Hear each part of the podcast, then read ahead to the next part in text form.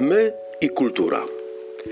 Kultura jest dziełem człowieka. Równocześnie jednak człowiek podporządkowuje się jej normom, wywiera ona wpływ na naszą osobowość, choćby dlatego, że kształtuje nasz system wartości, określa nasz obraz świata.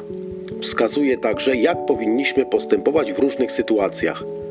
Aby więc dobrze funkcjonować w społeczeństwie, w którym żyjemy, każdy z nas musi opanować wiele umiejętności oraz przyswoić informacje i reguły zachowania wymagane w naszej kulturze.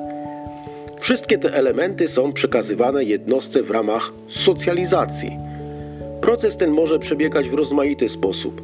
Na różne formy przyswajania norm kulturowych zwróciła uwagę amerykańska badaczka Margaret Mead, która wyjaśniła trzy typy kultur: postfiguratywną, konfiguratywną i prefiguratywną. Oprócz socjalizacji, do utrwalania i upowszechniania twórców i wzorców kultury przyczyniają się także skłonność człowieka do naśladownictwa oraz istnienie różnych form przymusu społecznego.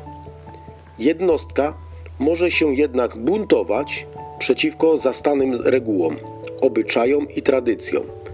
Czasami w wyniku takiego buntu dochodzi do odkryć naukowych, powstają oryginalne dzieła sztuki lub zmienia się styl życia ludzi, a zatem zachodzą zmiany w kulturze.